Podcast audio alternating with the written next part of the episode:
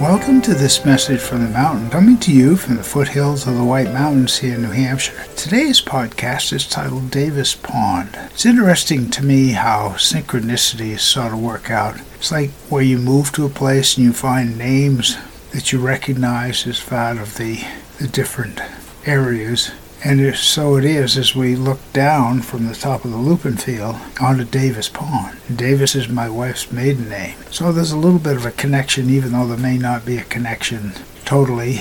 It's just that feeling of something that connects.